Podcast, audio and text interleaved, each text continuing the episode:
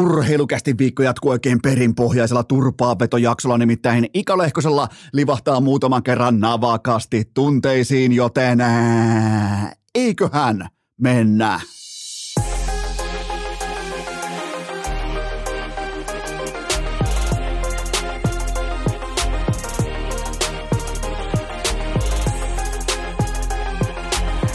Urheilukäästin kevätkausi.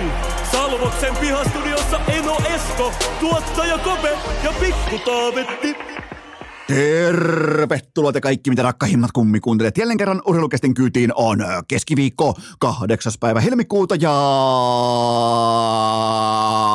paska puhe sesonki is voimakkaasti back. Eikä tällä kertaa tarvi edes viitata tai puhua tai mitenkään edes ohi liipata aiheesta eduskuntavaalit ja ehdokaskampanjat. Nimittäin meillä on myös urheilussa. Meillä on Vieremän Sonni, meillä on Iivo Niskanen, joka laittoi koko Norjan rintataskuunsa. Vaikka siinä hiihtopuvussa ei ole rintataskua, niin siellä on tällä hetkellä Kläposta alkaen kaikki, koska Iivo meni ilmoittamaan totta kai Norjan paikalla paikallisradio TV-yhtiölle, että se on kuulkaa sellainen homma, että mulla ei ole minkäännäköisiä mahdollisuuksia. Mä oon kattonut koko kauden tätä norjalaisten ylivoimaa ja mä en ota edes vakavissaan tätä MM-osallistumista tähän kuninkuusmatkaan, tähän 50 kilometriin. Iivo ilmoitti koko Norjan kansalle, että mitalit voi jakaa. Tää on GG-chatti, tästä ei tule yhtään mitään, joten paska puhe sesonki. Mä en ole varma, onko se koskaan ollut näin voimakkaasti back kuin se on tässä, mutta Iivo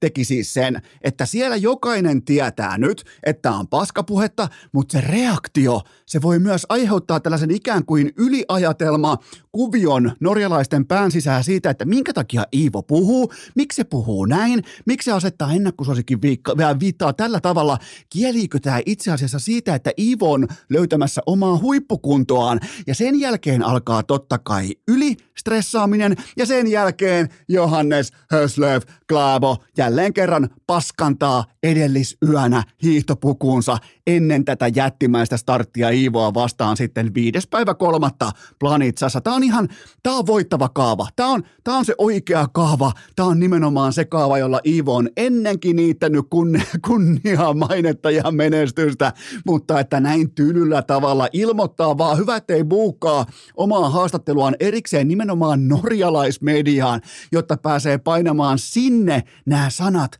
kauniisti lavetille. Ja sen jälkeen Suomen Ylellä, no joo, tota kaikki nähän näyttää itse asiassa ihan hyvältä, ei ole mitään stressiä, ei ole mitään paniikkia, ollaan menossa ihan oikeaan suuntaan, kun taas norjalaisille ja nimenomaan Klaapolle ja parille muulle pojalle, kellä on vähän ollut masupipinä ja hellänä joskus ennen isoja startteja, niin sinne painetta etukäteen, koska ne jätkät alkaa yliajattelee, ne alkaa pohtia sitä, että on pakko kieliä siitä, että Iivo onkin itse asiassa, koska totta kai ne ei osta suoraan tätä ykkösbluffia, vaan ne ostaa kenties Inception jakson hengessä ehkä sen toisen tai kolmannen leijerin, eli tason sieltä. Ja sen jälkeen Iivo tulee voittajana pois, koska näistä jokainen paskantaa trikooseensa ennen tätä jättimäistä starttia. Tämä on hyvin yksinkertaista matematiikkaa.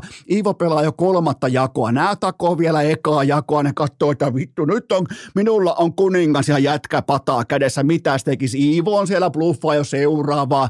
Tämä on kuin joku, tämä on kuin sakkia ilman, että laittaa mitään anturaa perseensä. Tämä on pelin lukemista pelaamista. Tämä on nimenomaan sitä, että pelataan jo seuraavaa jakoa. Ja tämä on nyt norjalaiset tietää, että Iivo bluffaa ja ne yliajattelee tämän kaiken, miten kovassa kunnossa Iivo on. Ja Vieremän Sonni, eli Tishi, tulee paikalle absoluuttisessa hevoskunnossa ja voittaa koko paskan. Ai, ai mä nautin, mä nautin. Ja mä nimenomaan tällaista peli pelin sisällä.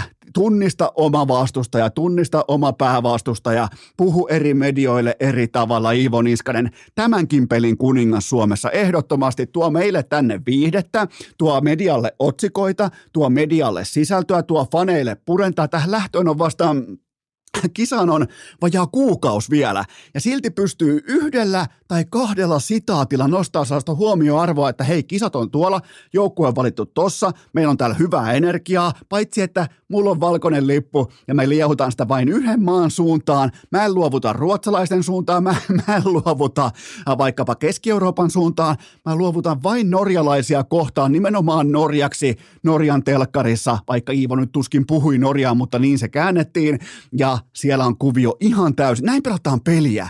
Muistakaa, se on aina peliä. Ei ole vaan sellaista, että mennään johonkin ja tehdään mukamas oma parhaansa. Maailman huipulla peli on aina peliä. Sieltä itse gamein sisältä löytyy myös pieniä jakoja pokeria, kun sä osaat ne kyseiset kortit pelata oikein. Sulla on henkinen yli ote, kuten Iivo vaikkapa urheilukästi vieraana useasti alleviivannut sitä, että hän saa todennäköisesti keskimäärin paremmin unta kuin pahimmat kilpaveljet ennen jättimäisiä vaikka olympiastartteja.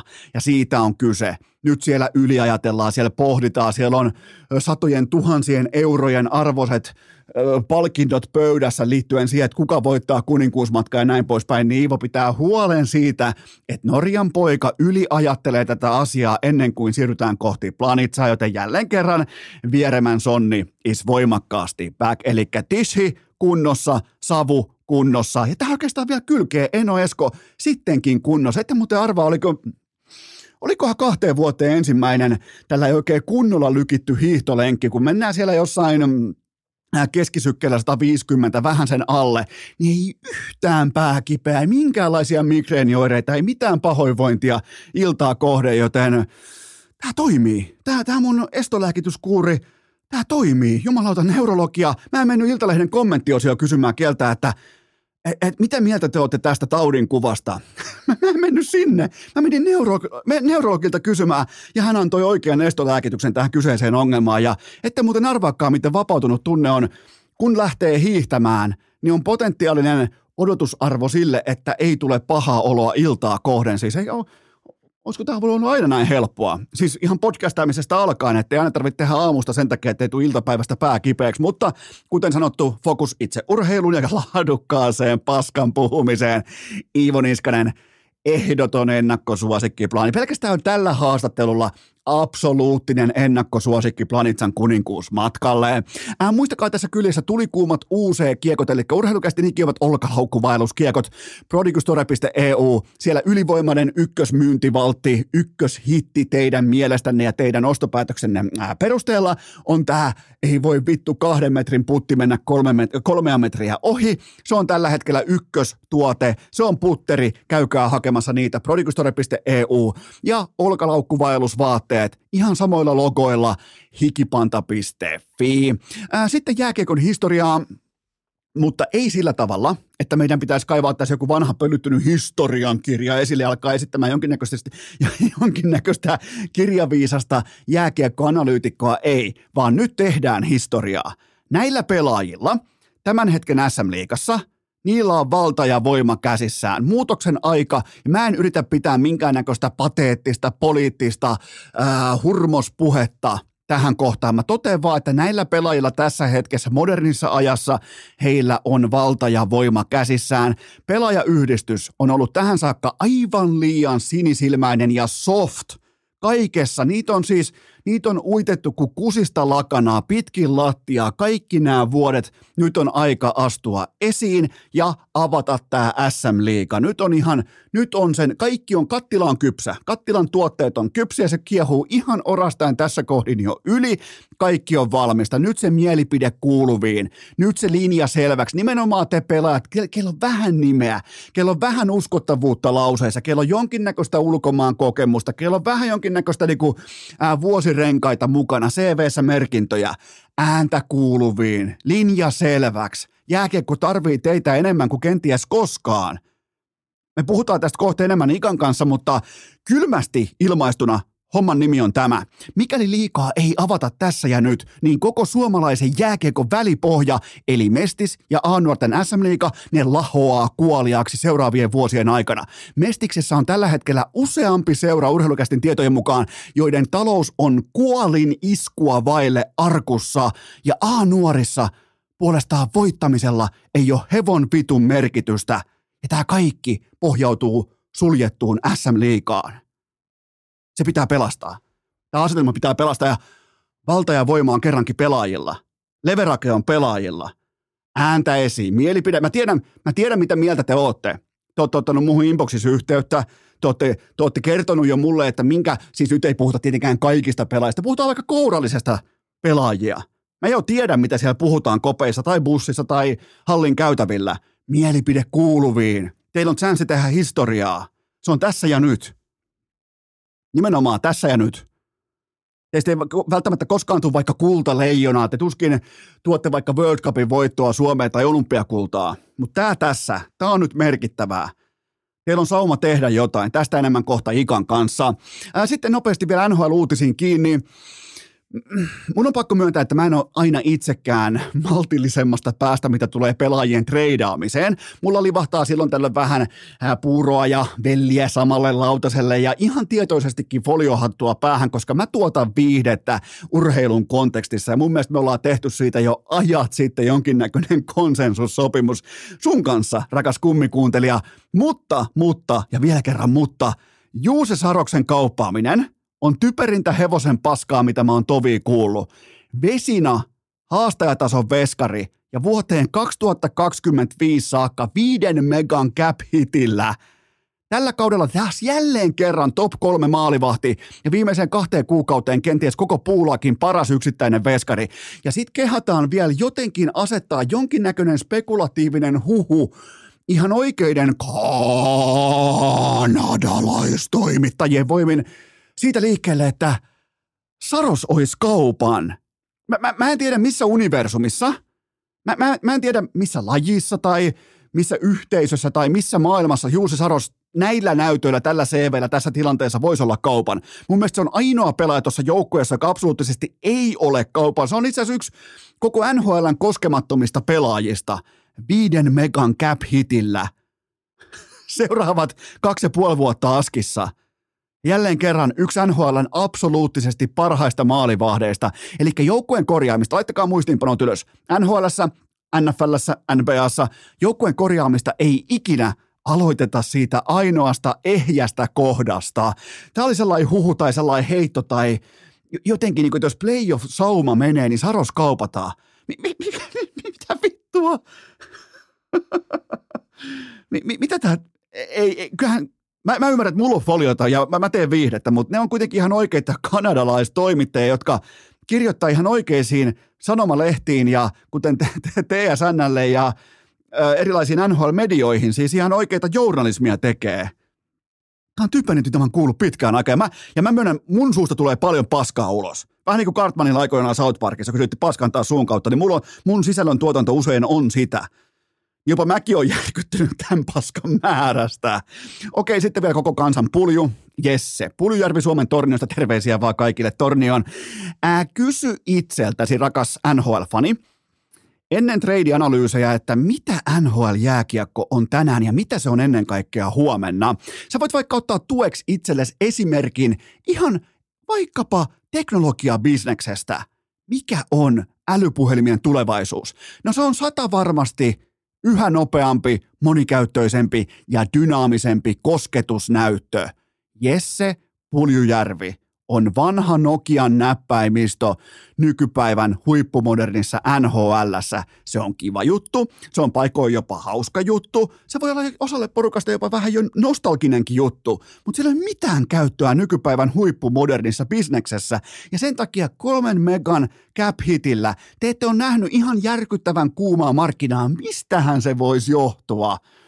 Mistähän se voisi johtua, että kukaan ei halua Nokian näppäimistöä siihen maailmaan, missä Apple dominoi? Siitä on kyse. Nyt ei ole kyse siitä, että pulju olisi vetänyt ihan täysin vihkoa tai treenannut heikosti tai ollut valmistautumaton. Tolle pelaajaprofiilille ei ole käyttöä nykypäivän nhl Se on valitettava tosiasia. Mä en edes vitti aloittaa Patrick Laineesta. Kohta käydään sitten Ikan kanssa läpi, mutta ei lois kaupat jo tehtynä, jos Jesse Puljärvelle löytyisi ottaja. Se on kuulkaa tämän jälkeen Edmonton, tämän kauden jälkeen Edmonton ura paketissa, ja sit saa ihan oikeasti ristiä kätensä, vaikka kuustokissa, se kypärä päässä, TikTok-meemien yhteydessä, että on NHLstä vielä työnantaja. Se, se on tässä kohdin uhkakuvana, joten Pulju on ihan ok jääkiekkoilija, toi sarja on sille väärä, pidetään pieni tauko ja sen jälkeen Ika. Urheilukääst! Pehmeä ja lämmin kuin Pekka Rinteen tumput rukan pipolätkässä. Tähän välikköön kaikki te yrittäjät, tulevat yrittäjät, toiminimet ja tulevat bisnesihmiset. Äärimmäisen tarkkana, koska Eno Eskola on teitä varten upo uusi yhteistyökumppani ja se on yhtä kuin Kajaanin tilitaito.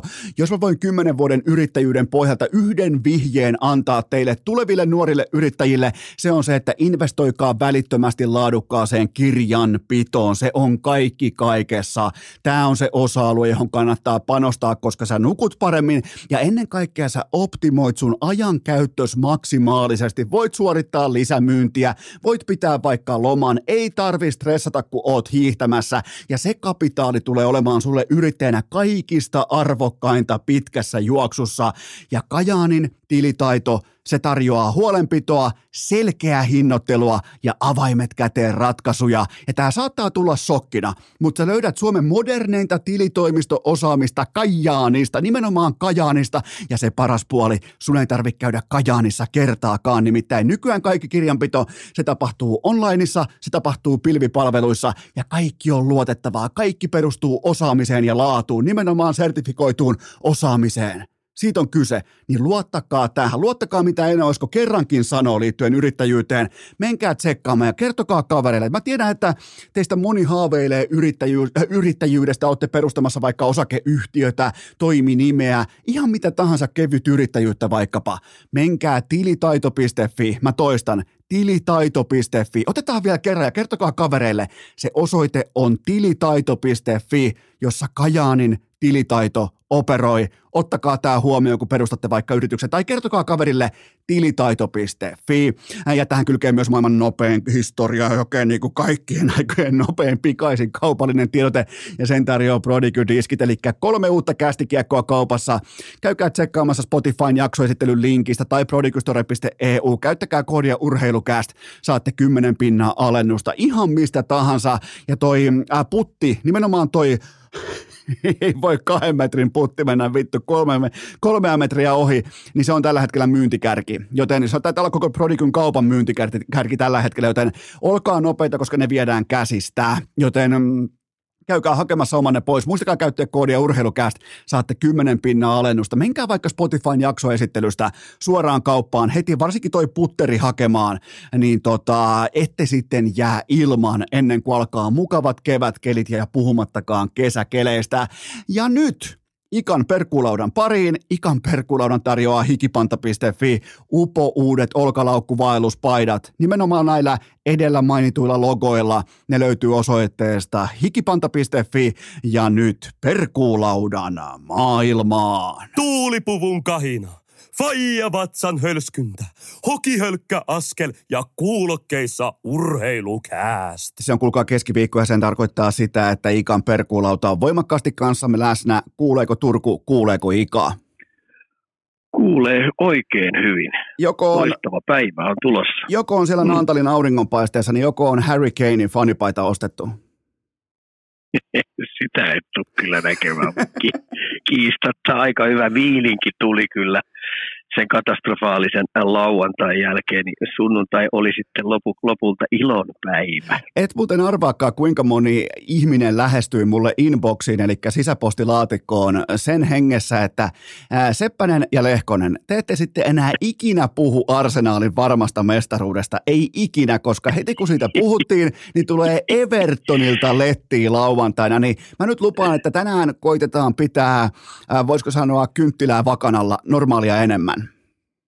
Esko Sevi, kuule, mä en ole pitänyt sitä varmana ollenkaan. Mä oon koko aika varoittanut, että puoli aika kerrallaan ja 15 minuuttia kerrallaan. Että jääkiekossa on pelata aina viiden minuutin pätkissä, niin jalkapallossa se on 15 minuutin pätkissä.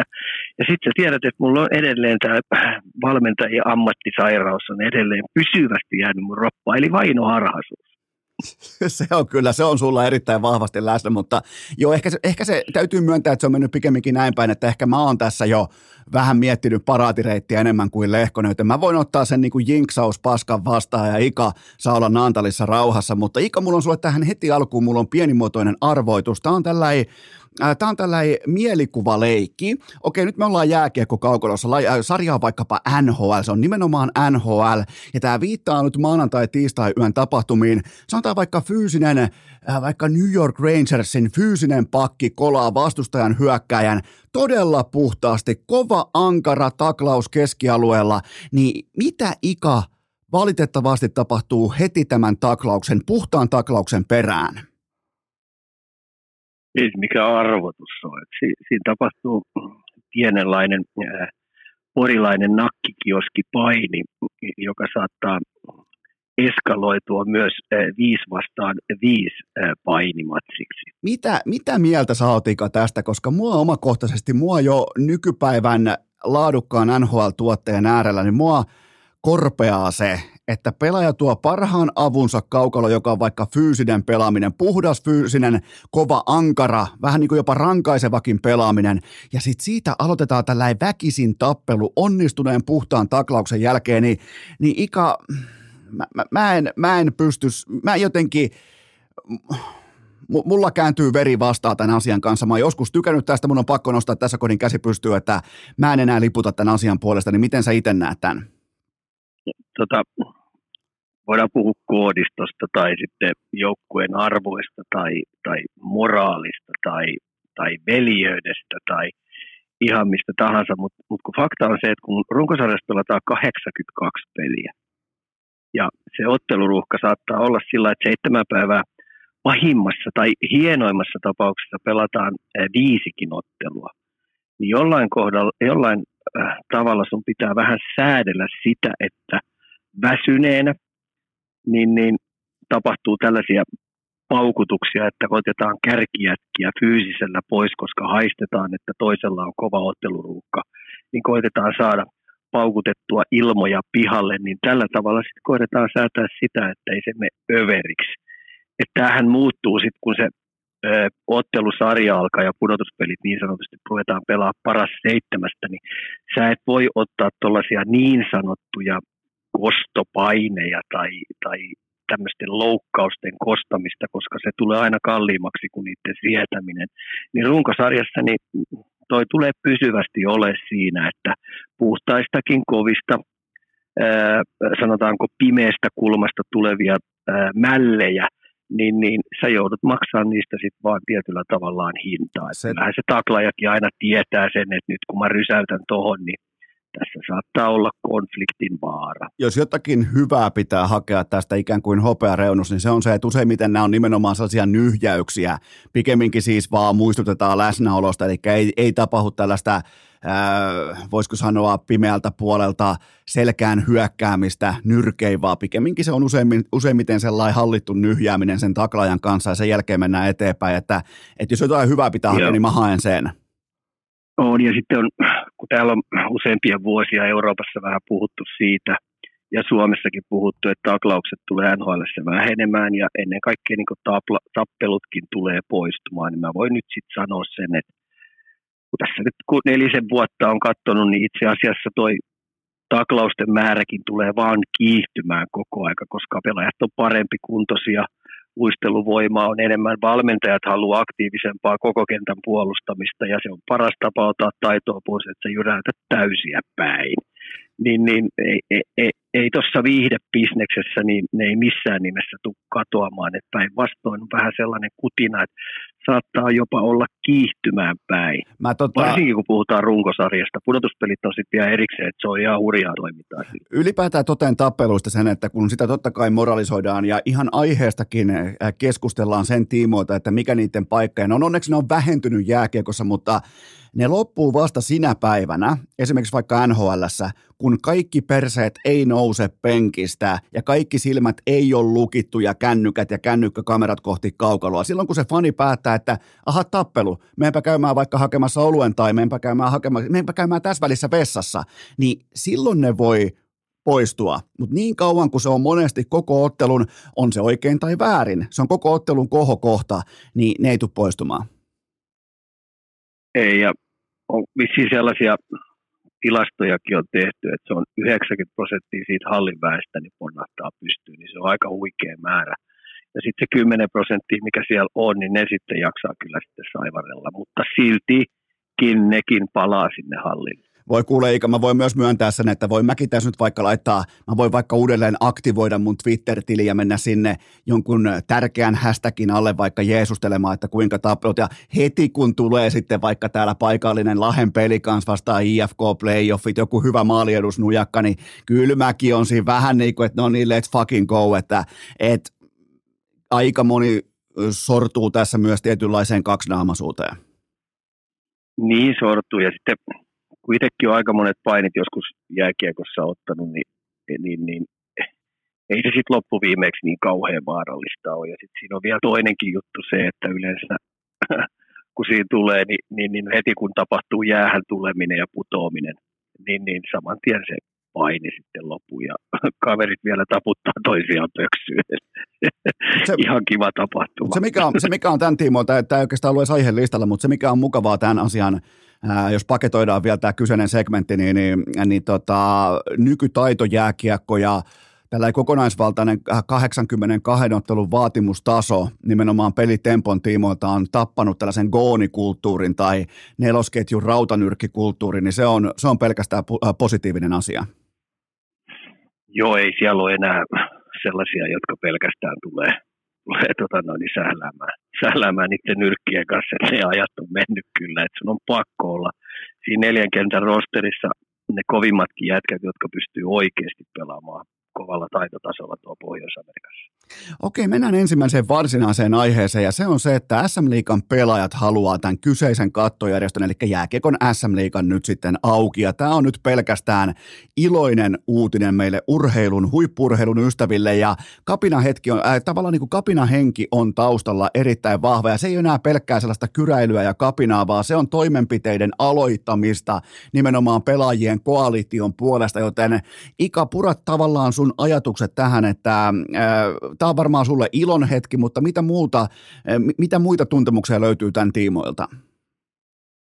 No en, ensinnäkin, että vihdoin ja viimein niin MTV on saanut niin lisenssin, että MTV teki nämä kyselyt, kun nehän, nehän pyörittää sitä korttileikkiä tuolla, eli liika, liikapelit näytetään siellä ja, ja niitä kortteja myydään, niin mielenkiintoinen kysymys on, että MTV on saanut sellaisen lisenssin, että nyt tätä ruvetaan oikeasti painamaan ja tehty kyselyt ja väännetty kunnolla. Niin tässä on viikko tolkulla periaatteessa ollut siitä koko aika uutiset, että se on pikkuhiljaa kiittynyt ja kiittynyt. Toinen kysymys on tietenkin mulla se, että luettele mulle huonompi ammattiyhdistys kuin pelaajayhdistys on viimeisen 20 vuoden aikana. en, mä, mä en pysty tähän, eikä. Ei, sä et pysty mieti vähän, että, että mikä toinen ammattiyhdistys pitää pystyä tai pystyy pitämään sellaisen meiningin päällä, että yli 200 ammattilaisjääkiekolla ei ole työpaikkaa. Kyllä. Se on niin uskomaton juttu ja nyt sitten tämä kysymys kuuluukin, mitä mä oon vähän tuossa tutkinut, niin kuinka monella SM Liiga pelaajalla on edes pelaajayhdistyksen jäsen, jäsenyys? Mä, mä en edes tiedä. kuulemma, kuulemma, se on kuulemma todella pieni prosenttimäärä, koska se ei ole pystynyt tekemään pelaajien eteen yhtään mitään. Eli työpaikkoja on ihan järjetön määrä poistunut, koska Mestiksessä ei ole enää ammattilaispelaajia ollenkaan. No, no. miksi siellä olisi? Niinpä. Se on ihan harrastesarja. Niin nythän me edetään niitä viimeisiä hetkiä, ihan oikeasti tämä on vihoviiminen hetki, niin kuin aikuisten oikeasti. Jos ei toi sarja aukee, niin, niin entistä enemmän meiltä lähtee ensinnäkin kärkipelaajia ulkomaille, koska ei ole, ei ole niin lompakon paksuutta maksaa niille pelaajille. E, e, et Tsekkien sarjassa niin siellä maksetaan jo 500 000. Joo. Hei, siellä on sellaisia tsekkipelaajia, jotka saa, ja, ja, ja siellä on 10 prosentin verotus, jossa näin kuulin, 10 prosentin verotus, jossa pistät firman pystyyn. Niin, niin kyllähän tämä tarkoittaa sitä, että SM Liiga on nyt vihoviiminen paikka niin tehdä tuolle sarjajärjestelmälle jotain ja räjäyttää se tuhannen päreiksi. Mä, Nyt jos koskaan, niin on, on väkisin se tehtävä. Mä, mä, mä aloitan Niika tuosta hyvästä pointista liittyen tähän Maikkarin, että yhtäkkiä ollaan siellä niin innoissaan, niin mistähän tämä Ika voisi johtua, että Maikkarilla ollaankin yhtäkkiä äärimmäisen innoissaan siitä, että sarja auki. Mä voisin melkein kuvitella, että avoin sarja aito kilpailu, aito urheilu. Se, että se ei ole munin puhaltelua syyskuusta ehkä tammikuun loppuun saakka. Mä voisin melkein väittää, että se ää, Maikkarilla on äärimmäisen kova bisnesintressi sen puolesta, että on oikea kilpaurheilusarja. Ää, niin tota, mä en ihmettele, että Maikkari hakkaa tällä kohdin, tai tässä kohdin erittäin voimakastakin rumpua, ja, ja kaikki mitä sä jatkoit tämän perään, niin, niin tota, se on erittäin oleellista nyt ja erittäin tärkeää, että tämä, tämä alkaa nimenomaan pelaajista, ei niinkään yhdistyksestä, vaan nimenomaan myös yksittäiset ei-yhdistyksen jäsenetkin on ilmoittanut jo kulisseissa, että nyt jumalauta, nyt, nyt, nyt tapahtumia, nyt toimenpiteitä, nyt, nyt kääritään hihat, nyt ollaan oikeasti – lopetetaan tämä saatanan puuhastelu, missä Saipa lopettaa kauden johonkin joulukuun puoliväliin, niin se on tällä hetkellä viesti kentältä ja siinä on mukana eturivin pelaajia. Kaikki ei ole vielä saanut tai halunnut vielä ääntään kuuluviin, mutta on se kevät, kun sitä ääntä myös kuullaan. Ja myös tässä podcastissa se on pommin varma juttu, mutta, mutta SM Liikan tässä kohdin mun papereissa SM Liikan pitää pelastaa itse itsensä itseltään. Siitä on kyse. Niin tässä on kaksi asiaa tietenkin on, on, on se, että tota, mä heitän sen sillä tavalla, että, että, että päätäntävaltahan on SM Liigan joukkueella, eikö niin? Joo. Niitä on 15 ja heidän äänivalta on, on liigassa 52 prosenttia. Ja se koskee myös ilmeisesti myös jääkiekkoliittoa. Eli tällä hetkellä niin jääkiekkoliitto ja SM Liiga pyörittää 15 seuraa. Joo. Ja mä en tiedä, kuinka monta seuraa Suomessa on. Jos mä heitän, että seuroja on, mitä sä, heitä arvaus, kuinka no, monta jääkiekkoseuraa no, Suomessa? No mä heitän vaikka, mä heitän tosta ihan lonkalta vaikka 1500. Niin, niin mitä nämä noin 1500 seuraa on miettinyt ja tehnyt tässä matkan varrella? Miksei ne ole hypännyt jääkiekkoliitosta kokonaan pois ja pistänyt oman sarjan pystyyn? No, ne on tuhottu nämä pikkuseurat ihan totaalisesti koko aika. Ja tiedän siellä, että siellä on jonkinnäköinen taustalla jonkinnäköinen varjohallitus miettinyt ja pähkäily, että millä tavalla hypätään jääkiekkoliitosta pois, koska ne tanssii täysin SM Liigan pillien mukaan. Ja jääkiekkoliitossa on mestis tuhottu ihan täysin. A-junnu, B-junnu, C-junnu-sarja on ihan höpö, höpö sarjoja, koska kilpailu ei ole ollut keskiössä. Siellä pelataan koko aika mandaattipaikoilla. Mä en, Tämä on niinku niin tosi mä... pöyristyttävä juttu, että miten on päästy edes näin tapahtumaan. Ja mähän tässä on nyt kymmenen vuotta koko aika hinkunut ja huutanut koko aika, että, että mullahan on niinku paukut loppu ja se ainoa motiivi mulla on koko aika ollut, että mä haluan nähdä, että kenttä voi todella hyvin. Ja kenttä on viimeiset kymmenen vuotta voinut tosi huonosti. Ja tämä on niin väsynyt juttu, minkä mä oon koko aika kuullut, että jos joku SM-liiga joukkue putoo, niin sitten lähtee työpaikat. Mä oon, että what the heck? Mä oon kolme kertaa saanut kenkää, mutta on työpaikka viety alta, kaksi kertaa ollut niissäkin sarja kakkosena. Niin ei mun elämä ole hei siihen päättynyt. Mä oon seisahtanut, ottanut litsarin vastaan ja taas jatkanut. En mä ole työpaikkaa ikinä urheilusta hakenut, joku aina hölmö soittanut mulle. Osake, osake... Ja rupesi taas uudestaan hommiin. Mitä sen vaikeampaa? Osakeyhtiön ainoa yhteiskunnallinen olemassaolon peruste on se, että se tuottaa liiketaloudellista voittoa tälle yhteiskunnalle itselleen ja osakkeen omistajilleen. Tämä on ihan suoraan bisneskirjasta ja tämä on sellainen, mihin mä nojaan ja jokaisen yrittäjän tulee ymmärtää myös se, että siihen yrittämiseen, pelkästään jos siihen sanaan, yksittäiseen termiin kuuluu tietty riski. Me lähdetään yrittämään jotakin asiaa, jotta me voitettaisiin markkina. Mikä on voiton vastakohta tappio. Sekin on olemassa tällä hetkellä liigassa. Jos sä lähdet liigabisnekseen mukaan, sä pääset siihen herrain kerhoon, eli 15 äh, osakkaan joukkoon, niin et sä ole enää mikään yrittäjä. Se ei ole enää yrittäjyyttä. Se, se on mukana oloa, se on, se on, se on aivan, aivan täysin talon rahoilla pelaamista. Se on täysin sitä, että hirtetään itsensä sellaisen rahapuumaisen TV-sopimuksen varjon alle ja sen jälkeen ristitään kädet, että kukaan ei kysy ikäviä kysymyksiä. Siitä on kyse tässä epäyrittäjyydessä, joka on jääkiekon SM-liiga. Ai sä oot sitä mieltä, että osakeyhtiö toiminta on niin kilpailu. ja kuuluuko kilpailuun se, että tota noin, niin, siinä on takapaine ja etupaine? No, ken, Ai jaa. kenties, Ika, kenties. Ai ja, toi on niin, niin hauskaa, mutta mut toi kenttä pitää saada auki. Se on pommin varma. Ja nyt tässä on niin iso huoli ollut tässä viimeisen kymmenen vuoden aikana se, että meidän semmoinen, puhutaan late bloomereista, niin 23-29-vuotias, se väli, se käppi, niin ne keskitason alapuolella olevat pelaajat, jotka on late bloomereita, niin pikkuhiljaa niillä on paukut loppunut ja ne on lähtenyt niin sanottuun P-valtioihin, C-valtioihin, D-valtioihin pelaamaan jääkiekkoa ja harrastamaan sinne, koska sieltä saadaan ihan ok korvaus. Niin meiltä puuttuu SM-liigasta valtava määrä tätä osaamista. Ja sen takia tuolla on esimerkiksi P-junnu-ikäisiä. Hei, P-junnu-ikäisiä, jotka pystyy pelaamaan mukamas SM-liigaa ammattilaistasolla. Se, se on uskomaton. Se, se on ikä... Mun ikänä, kun me mennään 83, kun silloin kun oli iso finaali, 83, esimerkiksi Tikkasen Esa oli P-junnu. Mietit, Tikkasen Esa oli P-junnu, niin Pappa Ruotsalainen ei halunnut ottaa sitä joukkueeseen mukaan, koska se oli junnu. Ja sittenhän se tuli IFK sinne, sinne, sinne kolmanteen finaaliin, ne nosti sen nuorisoketju silloin aikoinaan pelaa, niin silloin se vasta kelpasi sinne. Eikä, ja ratko muuten IFKlle vähän mestaruuksia. Eikä Ika, Ika tarvi mennä edes tuonne niin kuin mustavalko TVn ajalle, kun voi mennä vaikka mun nuoruuteen. Kukaan ei kehannut puhuakaan siitä, että kukaan B-junnu olisi välttämättä mennyt edes A-junnujen koppiin. Puhumattakaan, että A-junnu menisi Herran Jumala sen ratkaisevan käytävän yli kävelisi vaikkapa Lahen jäähallissa, avaisi sen turkoosin oven ja ilmoittaisi, että mä tuun nyt liikaa pelaamaan. Se oli siis se, se oli siis jotakin sellaista, mikä ei tullut edes puheeksi. Niin nyt se on ihan arkea. Suoraan se jostain vanhemmasta seestä, ei mitään muuta kuin kamat kantoja liikakoppiin. No mieti, odotetaan tuo NHL-sarja se, että siinä on joku syy ja seuraus, minkä takia siellä ei alle 18-ikäiset saa pelata. Se on ihan selvä juttu. Kyllä. Ja siellä täytyy erikoislupaa hakea, jos P-junnu-ikäinen, alaikäinen menee pelaamaan A-junnusarjaa. Erikoislupa, ne on ihan poikkeuksille, kenelle se annetaan. Niillä täytyy olla kauhea CV jo aikaisemmin, että ne pääsee sinne pelaamaan. Niin, niin tuossakin niin varatut pelaajat niin kuin viime vuonna, niin tällä hetkellä NHL pelaat, pelaa, onko niitä neljä kappaletta?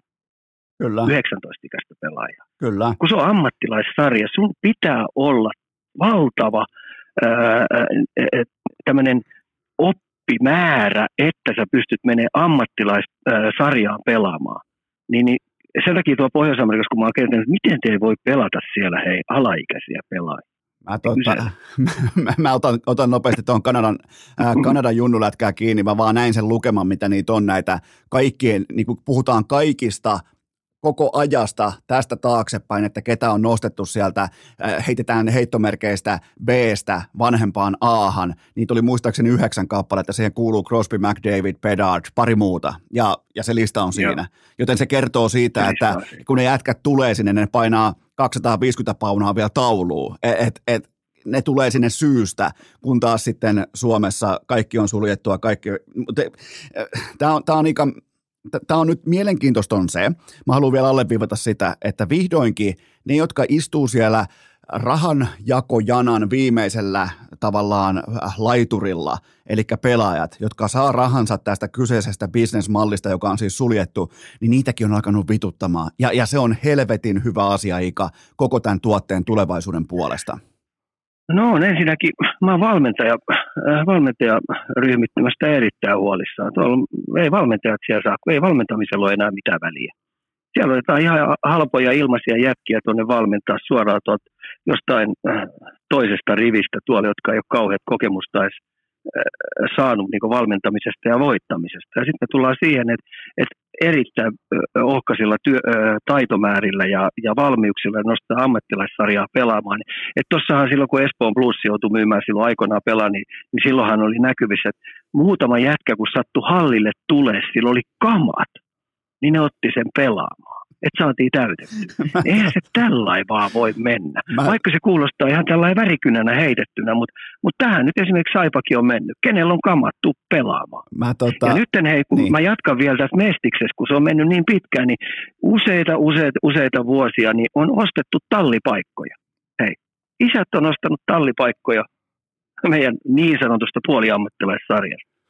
Ja Tota on jatkunut, pilvit pimeä. Ei, ta, ei tässä oikein voi kuin hymähdellä niin. täällä taustalla, mutta Ika, mä olisin halunnut aikoinaan nähdä sut sellaisessa tilanteessa, kun sä olisit ollut nuori Ika, eli mennään tuonne jonnekin hyvä, ettei niin sodan jälkeen ja näin poispäin, niin mietin nuori Ika, piskuinen Ika tulee jossain Herttoniemestä tulee hallille, ja ja sulla on vastassa mandaattiseura, niin mieti kun nuorelle Ikalle olisi aikoinaan sanottu, että tänään ei ole muuten sitten lopputuloksella mitään väliä, koska toi toinen joukkue on mandaattiseura, niin niille on sama, tuleeko voitto vai tappio, koska ne tulee säilymään tässä sarjassa tämän putoamiskamppailun jälkeen.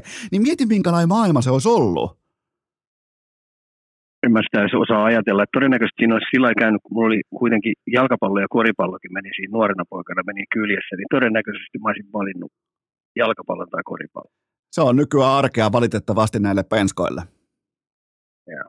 Se on, kun sä menet A-junnuihin, niin siellä on paikat jaettu jo etukäteen mandaattiseuroille. Mutta hei Ika, Ika tähän kohtaan pien, otetaan sykkeet alas, tähän kohtaan pien tauko ja sen jälkeen jatketaan. Urheilukääst! Yhtä sekaisin kuin selänteen sähkölasku. Onhan se kuulkaa Naantalin aurinko tänään melko lailla kuumana, kun Ika painaa menemään, mutta tähän välikköön mulla on teille huippunopea kaupallinen tiedote ja sen tarjoaa urheilukästin ylpeä pääyhteistyökumppani Leader. Menkää osoitteeseen leader.fi, sieltä urheiluravinneopas ja sieltä valintakone. Käyttäkää kaksi minuuttia, sen jälkeen tämä kone kertoo teille, että mitä tuotteita teidän kannattaa teidän nimenomaan urheilutottumuksien pohjalta, kuntoilutottumuksien pohjalta, mitä teidän kannattaa käyttää. Ja se kertoo myös se, ei kannata käyttää mitään. Joten se on fiksu laite. Käykää tsekkaamassa leader.fi. Muistakaa, ne piirtää kello on leaderi. Ja se antaa siis tämä kyseinen valintakone. Se antaa kosolti osviittaa sun vaatimuksiin, että mitä tarvitset ja mitä et tarvitse. Käykää katsomassa. Mulla on joka hiihtolenkillä mukana. Mulla on nimenomaan liiderin erittäin, erittäin laadukasta urheilujuomaa. Mulla on patukoita. Siitä on hyvä aloittaa. Mä tiedän, että ne sopii mulle. Mä tiedän, että tämä kone on sen mulle myös kertonut. Ää, liideri luottaa leijonat ja olympiaurheilijat, joten miksi et sinäkin? Menkää osoitteeseen leader.fi. Ää, tähän kylkee myös toinen huippunopea kaupallinen tiedote, sen tarjoaa Piikadeli yhtä lailla urheilukästin pääyhteistyökumppani. Terveellinen, älykäs ja luotettava lounasvalinta jokaiseen arkipäivään ja paikoin juhlaankin. Nyt on hiihtokausi parhaimmillaan, lomaviikot alkaa ja näin poispäin, joten hiihdon jälkeen laadukas salaatti, kunnolla kanaa tai savulohta siihen päälle, niin voin muuten kertoa, että pikkusen Fisser liikkuu sen jälkeen tuolla seuraavina päivinä, kun palautuu fiksusti, mutta ei vedä ähkyä. Kokeilkaa vaikka jos olette duunissa, kokeilkaa vaikka lounas, vaihtakaa se yksi rasvapommi, vaihtakaa se pikadelin fiksuun salaattiin. Nämä on aina valintoja. On ihan turha itkeä sitten kello 13.45, kun sä törmäät siihen väsymysseinään sen hiilaripommin jälkeen, joten tsekatkaa pikadeli.fi, sieltä löytyy kaikki sijainnit, osoite on pikadeli.fi, siihen Eno Eskon suositus pikadeli.fi ja nyt jatketaan Turun saariston ikioman Lula Moriellon kanssa. Urheilukääst! Tehdään päälle puhumisesta olympialaji ja ikasta vuoden urheilija. Ja sittenhän me jatketaan Ikan kanssa perkuuta. Äsken lähti aika voimakkaasti liikkeelle tämä kyseinen perkuulauta, joten hypätään jääkiekon SM Liigaan hieman sinne kaukalon tasolle. Helsingin IFK, Ikan mestarisuosikki, on noussut arkusta. Ja täytyy myöntää Ika tällä hetkellä, että vaikka en ole täysin vakuuttunut, en osta mestaruusosakkeita, mutta totean silti, että nyt IFK alkaa vaikuttaa sellaiselta joukkueelta, jolle voisi heittää tämmöisen kliseisen termin kevään joukkue, Ika, mikä tähän on johtanut? Tota, mä taisin olla ainoa, ainoita, joka tuossa matkan varrella ei ole tikkoja heittänyt IFK-suuntaan sinne kaikkien ihmisten selkään. Sä, sä, et keha, sä et kehannut, koska se oli sun mestarisuosikki, niin sä, yritit, sä toivoit jopa, että ei olisi edes aiheena. Ei, joo, siis mulla oli vahva luotto Peltosen Villen siihen valmennustiimiin, ja ne oli kuitenkin vuoden verran siinä tull, jo jumpannut ja nähnyt Ville ton SM-liigan tavamisia pelataan siellä oli rakenteellisesti, mun mielestä siellä oli ihan fiksuja juttuja, mutta, mutta se joukkue oli jotenkin syvä jäässä jostain kumman syystä. Ja sitten sieltä tulosyksiköstä puuttuu oikeasti äijä. Nyt se kuvastaa aika paljon niin IFKn tulosyksikön toimintaa se, että Ilali Meraltilla oli kultakypärä. Kyllä. Se kuvasti aika paljon. Että sieltä puuttui sitä tulivoimaa niin hyökkäyksen osalta kuin varsinkin puolustuksen osalta, niin puuttu semmoista murtavaa syöttöä, semmoista oveluutta, semmoista painealla rentoa pelaamista. Et se peli oli vähän sellaista pakottamista, mutta siellä oli tietynlaiset rakenteet kyllä näkyvissä. Ja sitten tietenkin muutama hankinta, mitä Salmelainen tuossa hankki, ja mun mielestä ne ei ollut edes mitään äh, megahankintoja, että ne olisi niinku heittämällä kärkijätkiä – kun puhutaan SM-liigasta, että puhutaan pelipaikasta vaikka peliä tekevä pakki, niin eihän IFK ole lähellekään kärkipakkia tällä hetkellä, kun puhutaan peliä tekevästä. Tai että IFKlla olisi äh, niin laituriosastolla SM-liigan top 10 laituri ollut tuossa matkalla, ja mehän vasta ollaan esimerkiksi Vesalaisesta näkyvässä, että nouseeko se maalintekijäosastolla top 5. Sitten kun me puhutaan kärkisentteristä, niin onko IFKlla edes top 5 sentteriä tuossa sarjassa. Ja sitten kun ajatellaan maalivahtiosastoa, niin toi Taponenhan on tullut kovaa vauhtia, mutta kun lähtökohtaisesti, niin se ei ollut edes SM Liigas top 10 veskari. Niin kyllä tuossa on ollut hei Peltosen Villellä ja sillä tiimillä niin valtava työmaa. Hei. Ja, ja siinä oli näkyvissä hyviä juttuja. Ja mä nyt vielä heidän Aasinsillan kautta, kun 20 kisoissa mä näin Koji Jalosen, Tekkien päävalmentajan, päästiin sen kanssa illalla syömään, syömään siellä ja sitten väriteltiin ja juttuja heiteltiin, niin mulle jäi nämä sanat niin kuin Villestä mieleen, että, että kun mä kysyin, että miten se näkee IFK, niin sanoin, että ensinnäkin hän pitää Ville Peltosta tulevaisuuden huippuvalmentajana ja perusti sen sillä, että sillä on pitkä yhteistyö, että sehän oli se valmennustiimissä silloin mukana. Ja sitten se on seurannut koko aika taustalla ja se edelleen on niin kuin Villen kanssa yhteistyössä. Niin se sanoi, että hän näkee ehdottomasti, että siinä on tulevaisuuden, tulevaisuuden suomalainen huippuvalmentaja. Niin se on jo aika paljon mun mielestä sanottu, koska sä tiedät KJ, hei, se ihan pehmeästi heittelee tuollaisia juttuja. Joo, se varmaan on ehkä yksi viimeisimmistä, joka alkaa sille kepein me- meriteen, kenestäkään ainakaan positiivista puhumaan. Että pikemminkin useimmiten pysytään sitten asiassa ja pysytään sellaisessa ilmeettömässä faktapohjaisessa sisällössä, mutta jos KJ alkaa al- alkaa näin jopa hurmo, ko- kojille jopa hurmoksellista tekstiä heittää, niin se kertoo, kertoo jostain. Ja kyllähän tämä, niinku, jos miettii sitä syyskautta, se oli ihan täysin kammottava ja mikään ei sitä sinällään vie pois. Se on siellä, se on, se on osana dataa, se on osana faktuaalista suoritusta kaukalossa, mutta kyllähän toi, jos miettii vaikka GM Salmelaista, miettii Peltosta tuota kokonaispakettia, niin, niin kyllähän tämän mankelin läpi tuleminen, niin, niin siitähän ne mestaruus-DVDt alkaa. Jo ensinnäkin, mä edelleen pidän Ville tosi nuorena valmentajana. Edelleen se tapailee ja se on pedantti, pedantti perfektionisti, joka haluaa kehittää itsensä koko ajan, tutkii kaiken näköisiä juttuja, niin tämä jos jokin niin kehitti Villeä ihan älyttömästi. Sä tiedät, että ihmiset niin marinoituu tuommoisessa puristuksessa oikein kunnolla, oppii siitä ihan älyttömästi, koska vaikeudet kasvattaa ihmistä – todella paljon. Niin nyt kun mä ajattelen esimerkiksi tätä viimeistä 20 peliä koko SM-liigassa, niin tiedätkö että IFK on kuntopultarin kakkonen pinnan lukon päässä.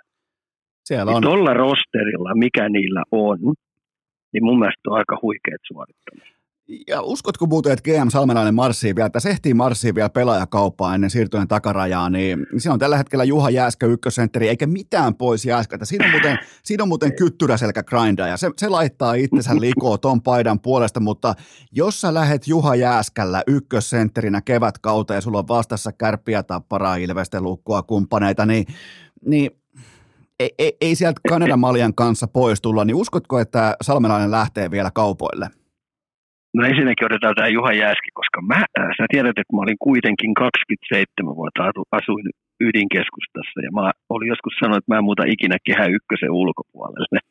niin tota, mä, mä, pidin itteni aika stadilaisena. Niin mä pidin sellaisena, että, että, että tuommoinen stalilainen jätkämäisyys, tämmöinen sä tiedät, mitä mä ajan takaa tämän stadimaisen jätkän, se on katoavaa kansanperinnettä.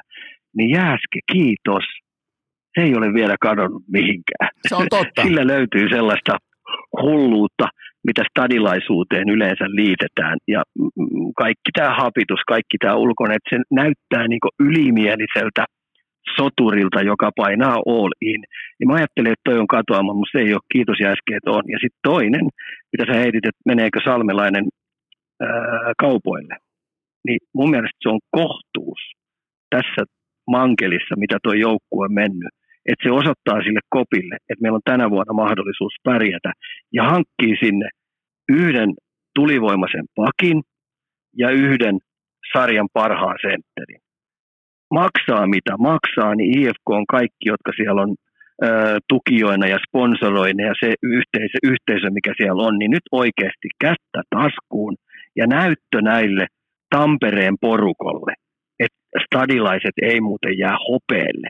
Koska hei, tässä on nyt muistettava se, että kiitos tuon uuden hallin, niin Tappara ja Ilves, voidaan sanoa Ilves ja Tappara, kohta niistä näkyy matkalla vaan perävalot.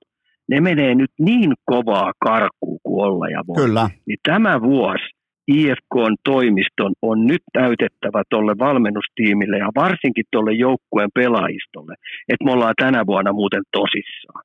Niin ei muuta kuin kaupoille. No, nyt, on, nyt on hyvää energiaa. Nyt on jopa niin kuin GM Ikakin, nyt on, nyt on liekissä, niin mä sytyn tähän ja toi kaikki pitää paikkansa ja, ja, ja nimenomaan siinä valossa, että kun on tultu läpi vaikeiden, siis alleviivattavankin vaikeiden aikojen jälkeen, niin GM tässä kohdin voi osoittaa joukkoa, että let's go, mennään all in. Mä olin vähän jopa, mä olin yllättynyt siitä, että totta kai Anton Lepsi varmaan ajatteli puhtaasti näin, että hän haluaa Tapparan. Se on hänelle tuttu paikka, hän ei koskaan pelannut missään muualla kuin Tapparassa, niin menköön nyt tämän kerran, mutta siinä oli sellaisen ryöstön paikka, että me otetaan Leftsi, makso mitä makso, ja me lähdetään sillä kohti kevättä, niin jotain tällaista, tämän tyyppistä kaappausta, totta kai pelaajia voi vielä vapautua, voi tulla uutta markkinaa, niin mä otan kanssa yhtä aggressiivista muuvia GM Salmelaiselta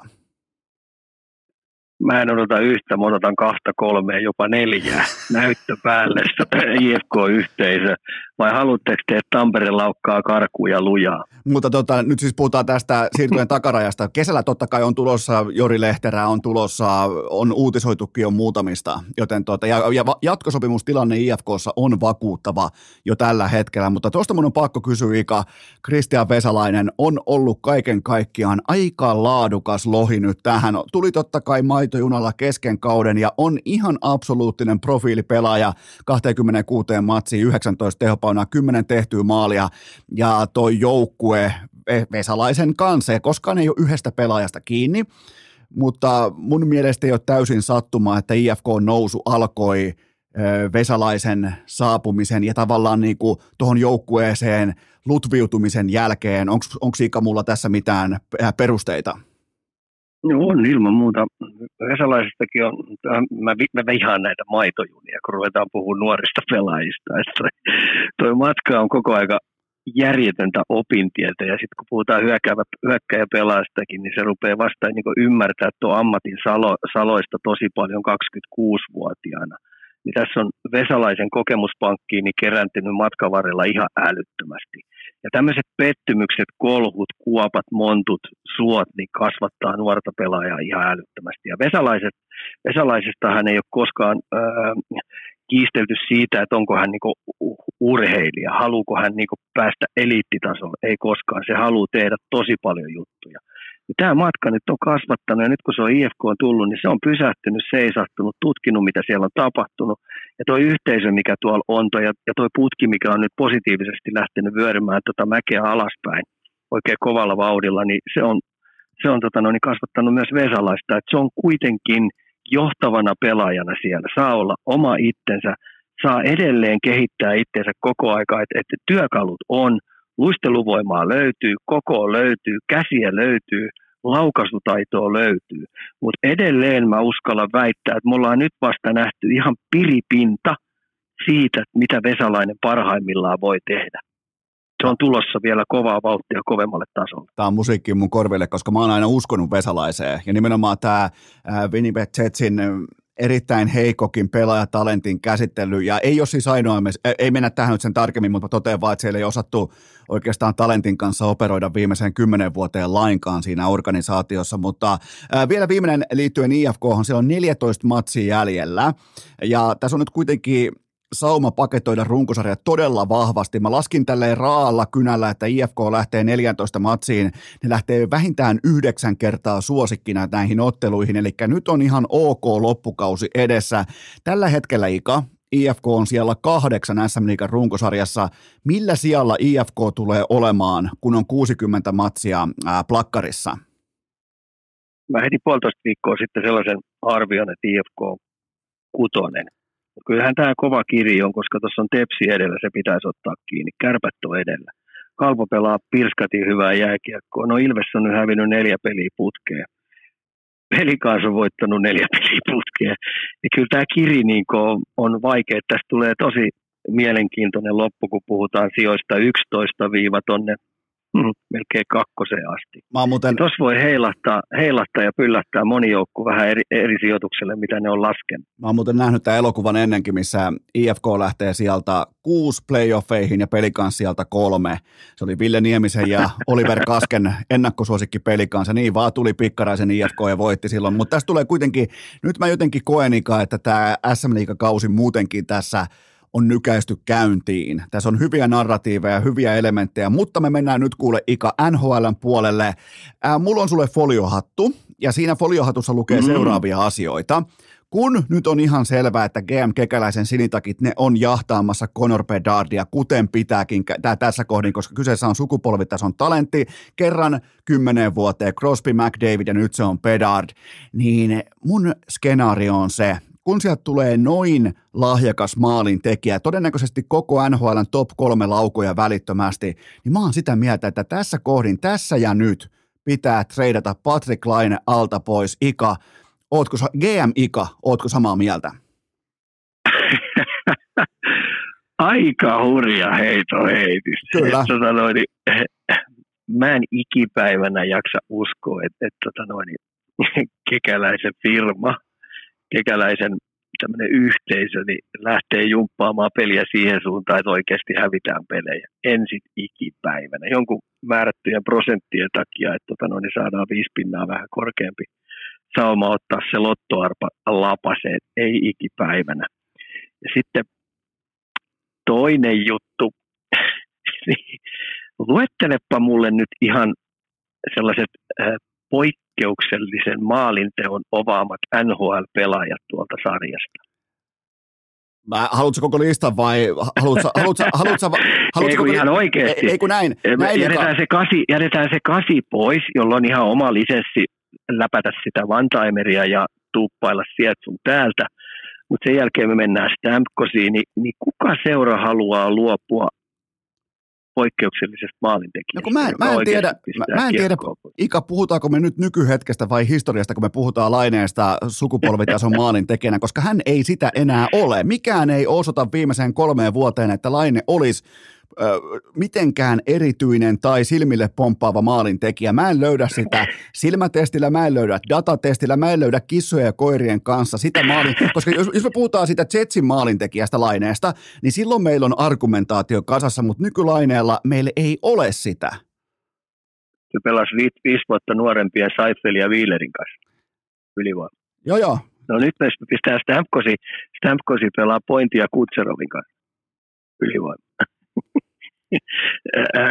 ja Daisaitteli pelaa, tota noin, Daisaitteli, joka pistää sieltä toiset puolet leftijätkänä kanssa Van Timerilta ylivoimaa sisään, niin se pelaa Haimani ja, ja, ja mikä se on se McDavid se. se on ihan hyvä poika kanssa pelaamaan ja sitten siellä on vielä Keinikin nyt, se on siitä käsivammasta toipunut, niin siinä on ihan neljä kaveri. Niin maalin tekijätkin tarvitsee ympärille aikamoisen ympäristö, jotta ne pystyy häkkiä heiluttaa. Ja sitten tämän kaudenkin ajalta, kun ajatellaan, ne on se nyt pinna per peli patellakin. Joo, Sitä voidaan taivarilla puolustaako se tai, tai kuljettaako se kiekkoa liikaa vai onko se ruvennut liikaa syöttelemään. Kaiken voidaan aina taivarilla, mutta tämmöinen poikkeuksellinen maalintekijä, joka Patrikki on, niin sillä on kuitenkin kaksi semmoista pientä vammaakin ollut tuossa matkan varrella, mikä ei myöskään helpota hänen pelaamista. Ja sitten kun sä tiedät tuon Laineen tämmöisen poikkeuksellisen luonteen, että se on myös vähän niin kuin rokkitähti. On. Mut, mikä on täysin vesiselvä rokkitähti. että et taitaa juoda vettä ja limua vaan Kyllä. ainoastaan. Että sillä on niin elämäntavatkin niin sillä hallinnassa. Niin, tota noin, niin ei sitä toi turpaottaminenkaan innosta ihan helvetisti. Se on ihan, sä tiedät tuommoiselle ihmiselle, niin kun käkättimeen tulee, niin ihmiset nuorena pelaajana, mä pidän edelleen Pateekin niin nuorena jätkänä, niin ne vähän oireilee.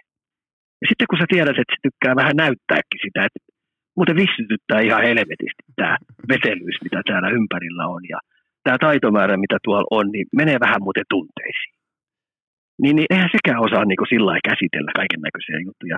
Niin edelleen mä sanon, että jos kekäläinen lähtee sen kauppaamaan, niin se value tulee olemaan aika kova.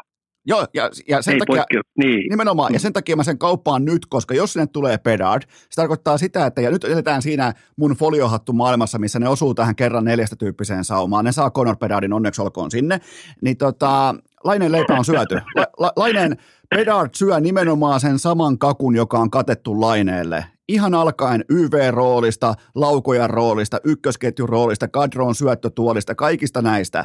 Niin sen takia mä kauppaan hänet nyt, enkä joskus myöhemmin, koska nyt se value on korkea.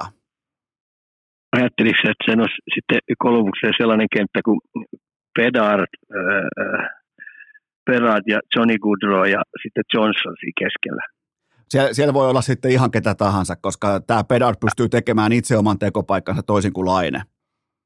Niin, mä ajattelen, että pelaa Bostonia vastaan, sieltä tulee Bergeron, Pasternak ja, ja Marsant.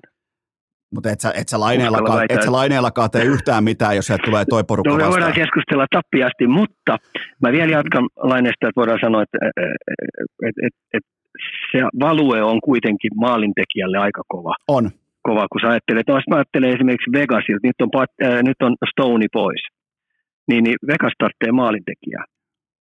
Islanders tarvitsisi maalintekijää, vaikka ne hankkikin Horvatin sinne. Siellä on aika moni joukkue, joka, jo, jo, joka kaipaa sitä yhtä maalia per peli, koska sä tiedät, että kun ruvetaan pudotuspelejä pelaamaan paras seitsemästä, niin ne on aika pitkälti maalinpeliä. Niin kuka taikoo sen yhdestä kahdesta maalintekopaikasta, niin ta- kaivaa sen maalin. Niitä jätkiä tuossakin sarjassa niin etsitään kissoja, ja niistä ollaan valmiit maksaa tosi paljon. Ja, ja just tämän, ja nyt, nyt Ika mä huomaan, kun sä, sä niin kuin livut askel kerrallaan sieltä mun puolelle tässä argumentaatiossa, kun nyt säkin oot tavallaan niin kuin jo sivulauseessa myymässä lainetta, koska kuten todettua, nyt hänen valueensa on kohdillaan. Siellä on vielä se, siellä on vielä ikään kuin se hankittu pääoma siitä, että on poikkeuksellinen maalintekijä, vaikka viimeiseen kolmeen vuoteen mikään ei puhu sen puolesta, mutta siellä on se pääoma ja sillä pitää nyt tässä kohdin tehdä kauppaa. Ika, nyt, nyt ollaanko me vihdoin ikään kuin samalla sivulla? No tietenkin, mä aina toivon sitä, että suomalaiset pääsee mahdollisimman pitkälle ja pääsee sellaisiin voittaviin joukkueihin. Se elämäkin muuttuu ihan, niin me pystytään niitä sitten arvioimaan ihan eri lailla. Niin, niin kyllähän jos kekäläinen, kekäläisenkin kannalta, niin jos se saa, mä tiedän, jos se saa siitä kovan valueen sillä että sen kanssa on hänen helppo elämää, e, e, elää sitten jatkoissa ja tulee jo seuraavaa vuotta ajatellen kovia jätkiä sisään, niin varmaan pystyy ja pistää laineen lihoiksi. Kyllä, se on nimenomaan, mä vielä finalisoin tämän koko segmentin sillä, että totean, että tällä treidillä jos, jos on toisi sitten osapuolena Patrick Laine ja sieltä on hyvä value tulos vastapalloon, niin Kekäläinen voi vielä pelastaa sen treidin, jonka se hävisi suhteessa Pierre-Luc Duboisin ja Laineeseen. Se treidi on nyt tässä kohdin hävitty, se on faktaa, joten sen voi vielä pelastaa Laine kaupalla, joka onnistuu ää, suurin piirtein seuraavan kahden viikon aikana, mutta Ika mennään eteenpäin, Bo Horvatti Islandersiin, kahdeksan vuotta, kahdeksan ja puoli megaa kouraa per kausi. Ää, minkälainen pelaaja? No kyllähän nyt on taas 31, mitä yli 30 maalia Kyllä. räpännyt tuo Vancouverissa. Ja mun mielestä plusmerkkinen pelaaja. Ei se pakkasilla vuote, ei mun mielestä hänen vikansa ollut, että siellä osa jätki, jätkistä niin kuin moraalisesti vuoti. Et voidaan tietenkin puhua, että sopimus rupeaa menee katkolle sitä ja tätä, että on pakkokin pistää tulosta uuniin, mutta kyllä mun mielestä se tuossa Vancouverin sekameskassa niin hoiti Leiviskäsen viimeisen päälle hyvin. Et mun mielestä se pyrki olemaan voittava pelaaja aloituksia otti hyvin ylivoimaan tuo omanlaista osaamista koko aikaa, pystyy varmaan suunnitteleekin sitä. Että et tämmöisiä senttereitä, mitä nyt tuolla on, niin kyllä mä ymmärrän, Islanders oli varmasti all in sen kanssa. Ja varsinkin tuo organisaatio muutenkin, niin se kaipasi näyttöä siitä, että tuo organisaatio on edelleen tosissaan. Koska hei, paras päivä rupeaa pikkuhiljaa hiipumaan, että me mennään ihan viimeisiä vuosia, että, että, että se ovi on edes pikkasenkin auki tuohon menestykseen. Mulla on, mulla on Ika sulle kolmiportainen kysymys. Kenet näistä pelaajista jätät allekirjoittamatta identtisillä sopimuksilla? Eli kahdeksan vuotta ja kahdeksan ja puoli miljoonaa on se, ne on ne numeraalit. Ja ne pelaajat, näillä kaikilla pelaajilla on nimittäin tismalleen nyt sama lappu. Miro Heiskanen, Roope Hintz vai Bo Horvat, kenet jätät pois sun kokoonpanosta? No horvatti. No niin.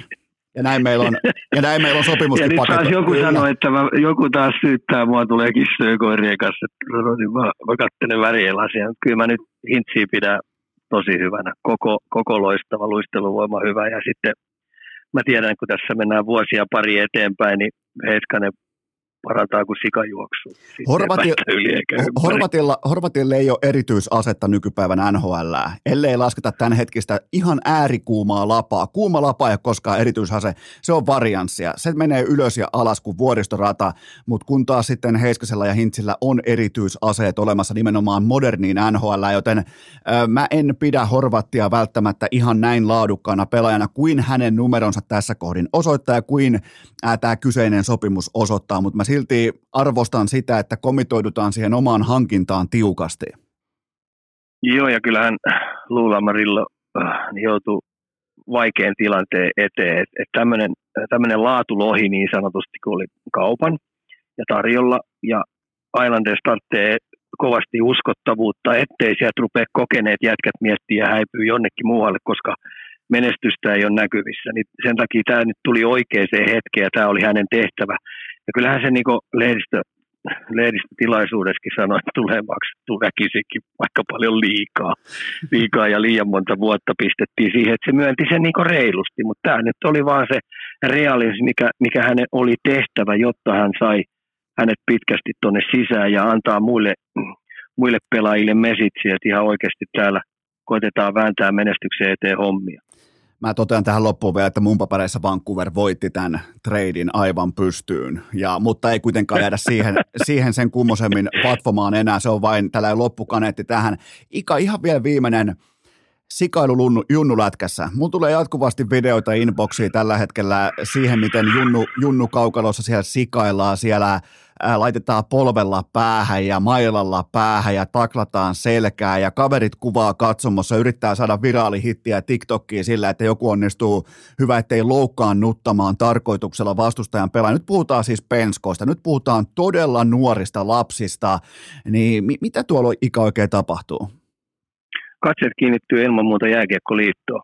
Mitä jääkiekkoliitto on tehnyt kitkeäkseen nämä junnupeleistä pois? Puhutaan aasta alaspäin. No jääkiekkoliiton alla olevia sarjoja ilman muuta. Että minkälainen se, se, tota no, niin se opetus, se opastus, semmoinen mentorointi sinne alakertaan on, että siellä pelataan terveiden arvojen puolesta, niin fyysisesti kuin henkisesti. Esimerkiksi Ruotsissahan tehtiin näiden päähän kohdistuneiden taklauksen ja tämmöisten väkivallan kanssa, niin SHL-joukkueet otti isosti kopin ja lähti mentoroimaan ja viemään opetusosioita jatkuvasti yli, äh, tai sinne äh, alapuolelle oleville, ympäri Ruotsiin oleville junnuseuroille. Ja sparras sitä kautta, niin tämä on nyt useamman vuoden aikana tuottanut tulosta siihen, että, että tämmöiset vammautumiset ja loukkaantumiset ja ylilyönnit on pikkasen ruvennut vähentymään, koska niitä on, niitä on sparrattu niitä pelaajia ja kerrottu, mikä on ö, fyysinen reilu pelaaminen ja niin edes poispäin. Ja kun jääkiekkoliitosta pudotaan alaspäin, niin, tota noin, niin me palataan heti näihin seuroihin. Eli katseet kiinnittyy seuran, seuran päättäjiin, eikö niin? Kyllä. Ilman muuta. Ja sitä kautta, niin, niin kyllähän sä tavallaan pilaat sun seuran maineen sillä, että sä vedät tuollaisia ylilyöntejä. Ja sitä kautta, kun se putoaa alas, niin se päättäjiltä pitäisi tulla selvä mesitsi niille valmentajille sinne. Koska tällainenhan on kuritonta toimintaan ja se valmentaja ei ole tehtävien tasalla, että se sallii tuollaista toimintaa omassa joukkueessa. On, Koska lähtökohtaisesti niin. aina, niin kuin mä sanon vielä, lähtökohtaisesti aina kun junnupeliä aletaan pelaamaan, niin siellähän on kolme joukkuetta. Ja kaiken kolmen joukkueen isoin tavoite on pitää pelaajat terveenä. Se on numero yksi. Ja joka kerta se peli on onnistunut, se tapahtuma on onnistunut, kun kaikki pelaajat pääsee terveenä pois sieltä. Kertaa, niin? kertaa vielä nämä joukkueet, jotta ihmiset ei ihmettele, että minkä takia ikan tapahtumissa on kolme joukkuetta. No, tuomarit ja, Kyllä. ja esimerkiksi Jokerit IFK. Kyllä. Mm, siinä, on kolme, siinä on kolme joukkuetta. Niin lähtökohtaisesti näiden kolmen joukkueen pitää tehdä yhteistyötä niin, että pelaajat pysyvät terveenä siellä. Ja joka kerta, kun tulee ylilyöntejä junnupeleissä, niin se on kurittomuutta, eikö niin? Ja katseet suuntautuu valmentajaan. Ja valmentaja ei ole silloin tehtävien tasalla, eikö niin?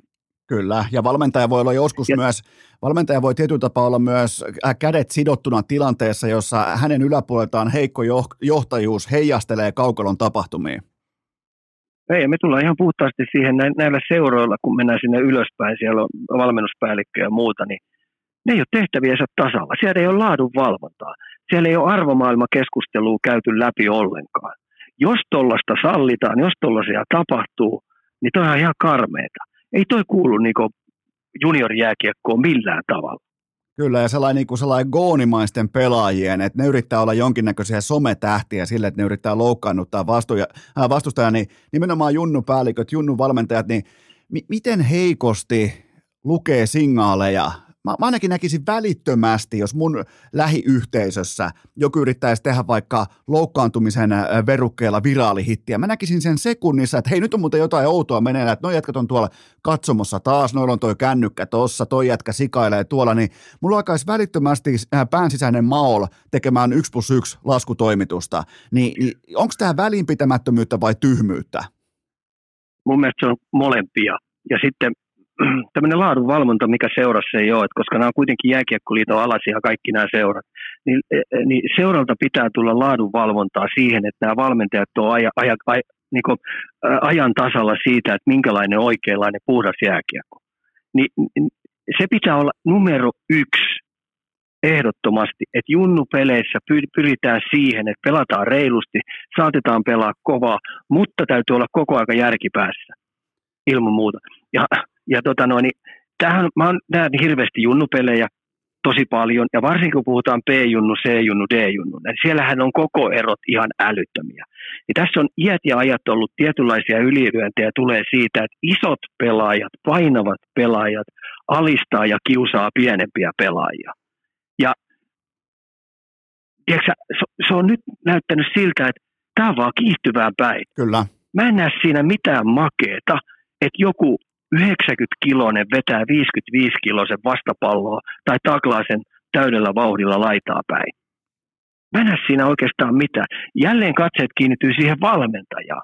Millä helvetillä se sallii tällaisen tapahtuvan omalta pelaajalta? Kyllä. Jälleen kerran aikuiset on pettämässä ikään kuin. On, lasten... aikuiset on pettämässä. Kyllä. Niin on.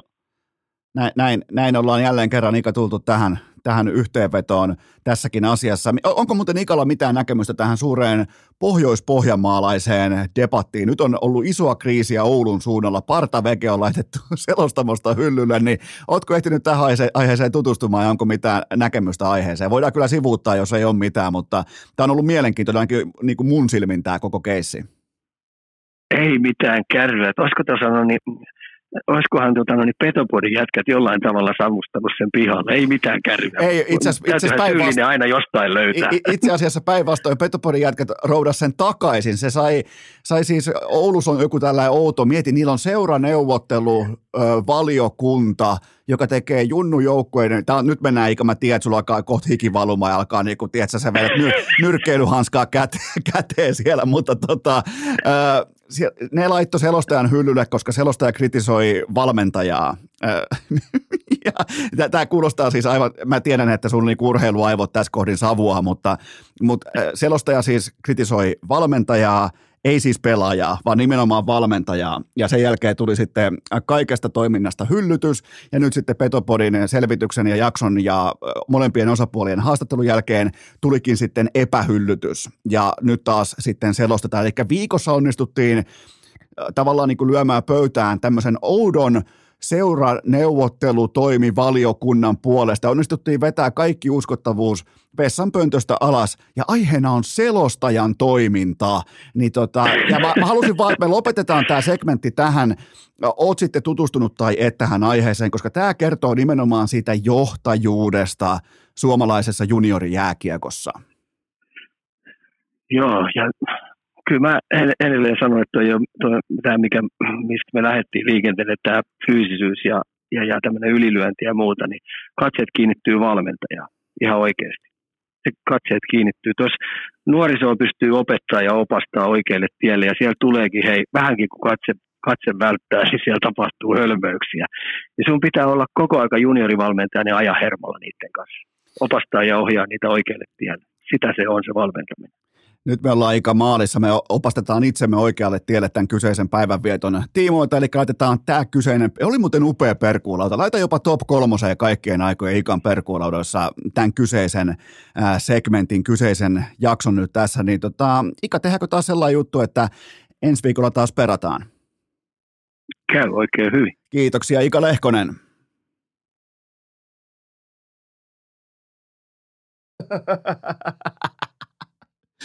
Mä tiedän, miten osa teistä edelleen ottaa ikan vasta kiitoksia, mutta niitä ei kuulunut ja niitä ei myöskään kuulu. Mun oli pakko avata nauha uudestaan ja tulla teidän kanssa ihmettelemään ikan mystistä, mutta silti melko ryhdikästä poistumista linjoilta. Joten me tehdään nyt kaikki rakkaat kummikuuntelijat sellainen juttu, että ihan normaalisti ikan kiitoksilla tai ilman perjantaina jatkuu.